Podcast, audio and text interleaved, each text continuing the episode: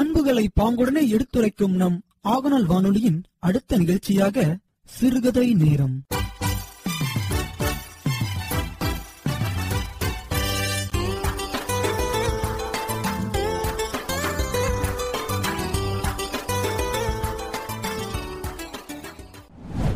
திகடச் சக்கரம் செம்முகம் ஐந்துலான் சகடச் சக்கர தாமரை நாயகன்.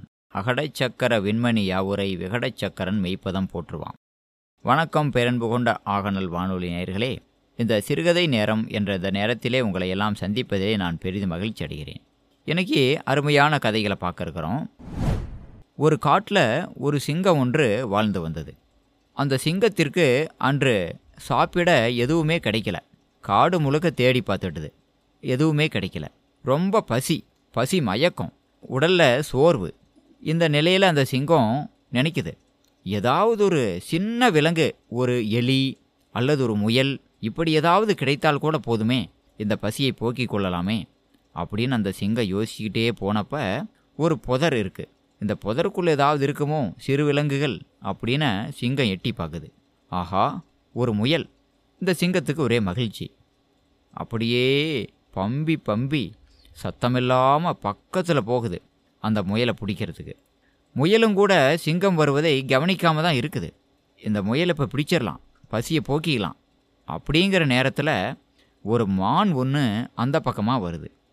அந்த சிங்கம் இப்போ மானை பார்க்குது அடே எவ்வளோ பெரிய மான் இருக்கே. இந்த மானை பிடிச்சா நல்லா வயிறு முட்டை சாப்பிட்லாமே. இந்த முயலை பிடிக்கிறதோட இந்த மானை பிடிக்கலாம் அப்படின்னு தன்னுடைய குறிக்கோளை மாற்றிக்குது ஆனால் மானை பிடிக்கிறதுக்கு ஓடியாகணும். இப்போ சிங்கம் மானை துரத்த ஆரம்பிக்குது. மானும் மிக வேகமாக ஓடுது. சிங்கமும் ஏற்கனவே சோர்வாக இருந்ததால் அந்த மானை துரத்தி பிடிக்க முடியல. மான் வந்து சிக்காமல் ஓடி போச்சு இப்போ சிங்கம் அடடா இந்த மானை விட்டுட்டுமே சரி அந்த முயலையாவது பிடிச்சு சாப்பிடலாம் அப்படின்னு புதருக்கு வந்து பார்த்துது புதரில் அந்த முயல் இல்லை. இந்த சிங்கமும் மானும் ஓடி அந்த சப்தம் கேட்டு அந்த முயல் எப்போவோ ஓடி போச்சு இப்போ அந்த சிங்கம் மானும் கிடைக்கல முயலும் கிடைக்கல. பசியோடு அன்றைய நாளை கடத்த வேண்டியதாக போச்சு. இப்படி தான் பார்த்தீங்கன்னா ஒரு ஊரில் ஒரு கண்ணாடி வியாபாரி ஒருத்தர் இருந்தார். அவர் வந்து கண்ணாடிகளை கூடையில் வச்சுக்கிட்டு ஊர் ஊராக சென்று வியாபாரம் பண்ணி அதன் மூலம் வரக்கூடிய வருவாயை வச்சு குடும்பத்தை நடத்திட்டு இருந்தார். அவர் ஒரு நாள் அவர் ஒரு இளைஞர். அவர் ஒரு நாள் அரண்மனையில் போய் கண்ணாடிகளை விற்ற பொழுது அங்கே இளவரசியை பார்த்தார். ஆஹா இந்த இளவரசி எவ்வளோ அழகாக இருக்காங்களே. நாம் இந்த இளவரசியை தான் கல்யாணம் பண்ணிக்கணும்.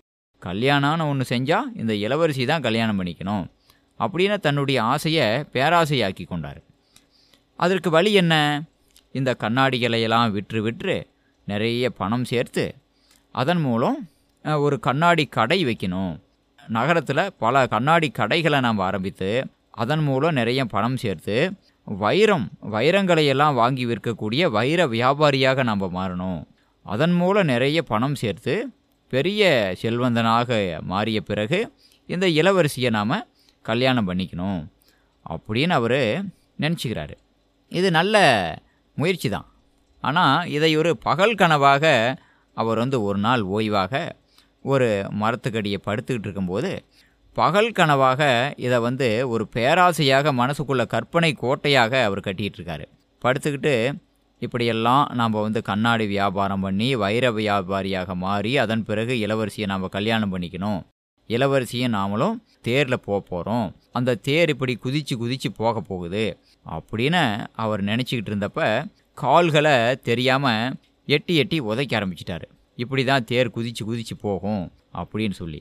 அப்போ தன்னுடைய கால் பகுதியை பகுதியில் வைத்திருந்த அந்த கண்ணாடி கூடையானது அவர் காலால் உதைபட்டு கீழே விழுந்து அந்த கண்ணாடிகள்லாம் உடைஞ்சிருது. அந்த சத்தத்தில் கண்ணை திறந்து பார்க்குறாரு. அட நாம் இன்னும் கண்ணாடிகளை விற்கவும் இல்லை கண்ணாடி கடை வைக்கவும் இல்லை வைர வியாபாரி ஆகவும் இல்லை இளவரசியை கல்யாணம் பண்ணவும் இல்லையே. அதுக்குள்ளே நாம் ஏன் இப்படி குதித்தோம் இப்போ கண்ணாடிகள்லாம் உடைஞ்சு போச்சே அப்படின்னு வருத்தப்பட்டார்.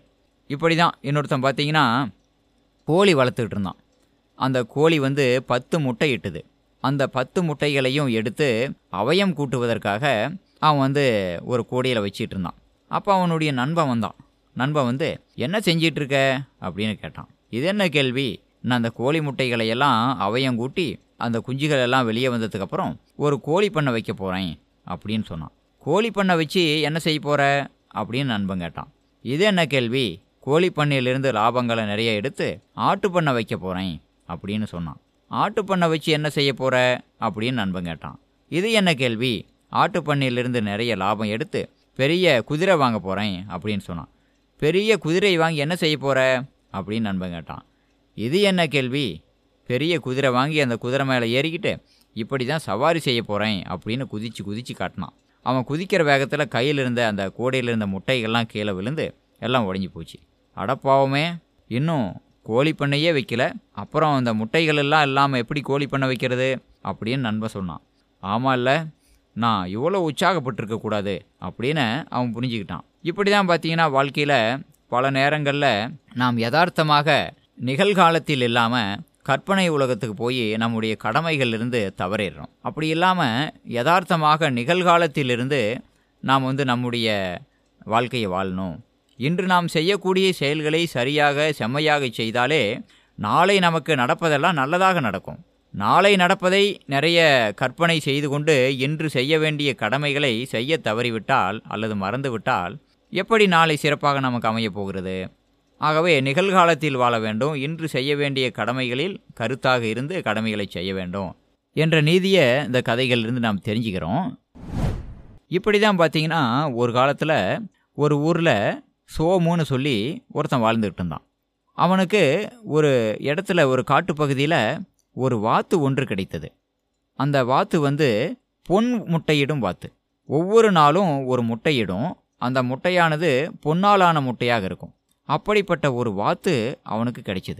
அவன் மகிழ்ச்சியோடு அந்த வாத்தை எடுத்துக்கிட்டு அவனுடைய வீட்டுக்கு வந்தான். அவனுடைய மனைவி கிட்ட விஷயத்தை சொன்னான். ரொம்ப மகிழ்ச்சி அடைஞ்சாங்க. அதன் பிறகு ஒவ்வொரு நாளும் ஒவ்வொரு முட்டை பொன் முட்டையாக அவனுக்கு அந்த வாத்து வந்து கொடுத்தது. அந்த பொன் முட்டையை வைத்துக்கொண்டு அவர்கள் வந்து அதை விற்று பணமாக்கி வாழ்க்கைக்கு வேண்டிய வசதிகளை எல்லாம் செஞ்சுக்கிட்டாங்க. பெரிய வீடு கட்டிக்கிட்டாங்க அப்படி செஞ்சுக்கிட்டாங்க. அப்போ அவர்களுக்கு இன்னும் ஆசை அதிகமானது. நாம் வந்து இந்த நாட்டுக்கே அரசனாகணுமே அதற்கு இன்னும் ஏராளமான பணம் நமக்கு கிடைக்கணும். அப்போ என்ன செய்யறது? இந்த வாத்தோ ஒரு நாளைக்கு ஒரு முட்டை தானே கொடுக்குது. என்ன செய்யறது? அப்படின்னு ரெண்டு பேரும் யோசிச்சுட்டு சரி இந்த வாத்தோட வயத்தை அறுத்துட்டோம்னா உள்ளே ஏராளமான முட்டைகள் இருக்குல்ல அத்தனையும் எடுத்துக்கலாம் அப்படின்னு சொல்லிட்டு முட்டாள்தனமாக அந்த வாத்தோட வயத்தை அறுத்துட்டாங்க. அந்த வாத்து இறந்து போச்சு. வயிற்றுக்குள்ளே முட்டையும் இல்லை ஒன்றும் இல்லை. இப்போ அவர்களே அவர்களை நொந்து கொண்டார்கள். இப்படி முட்டாள்தனம் செஞ்சிட்டோமே இருந்ததையும் தொலைச்சிட்டோமே பேராசைப்பட்டு இருந்ததையும் தொலைச்சிட்டோமே அப்படின்னு வருந்தினாங்க. இதைத்தான் பழமொழியாக சொல்லுவாங்க இருப்பதை விடுத்துவிட்டு பறப்பதை பிடிப்பது அப்படின்னு சொல்லுவாங்க. இருப்பதை கொண்டே திருப்தி அடைய வேண்டும் என்று நிறைய சொல்லியிருக்காங்க பழமொழிகள் சொல்லியிருக்காங்க. நாம் வந்து எந்த விஷயத்தையும் ஆசைப்படலாம் ஆனால் அது பேராசையாக மாறக்கூடாது என்பதை இந்த கதை நமக்கு எடுத்து காட்டுகிறது. மீண்டும் நல்ல கதையுடன் உங்களை சந்திக்கும் வரை உங்களிடமிருந்து விடைபெறுவது உங்கள் அன்புள்ள கதை சொல்லி செந்தில்குமார் துரைசாமி. நன்றி வணக்கம். இந்நிகழ்ச்சி குறித்த நேயர்களின் கருத்துக்கள் வரவேற்கப்படுகின்றன. உங்களது கருத்துக்களை நீங்கள் பின்வரும் எண்ணிற்கு குறுஞ்செய்தி மூலமாகவோ அல்லது வாட்ஸ்அப் மூலமாகவோ தெரிவிக்கலாம். நீங்கள் உங்களது கருத்துக்களை தெரிவிக்க வேண்டிய அலைபேசி எண் தொண்ணூற்றி மூன்று அறுபத்தி ஒன்று அறுபத்தி ஏழு எழுபத்தி மூன்று முப்பத்தி எட்டு. அலைபேசி எண்ணை மீண்டும் ஒருமுறை சொல்கிறோம். தொண்ணூற்றி மூன்று அறுபத்தி ஒன்று அறுபத்தி ஏழு எழுபத்தி மூன்று முப்பத்தி எட்டு. நீங்கள் உங்களது கருத்துக்களை கடிதங்களாகவும் எழுதி அனுப்பலாம்.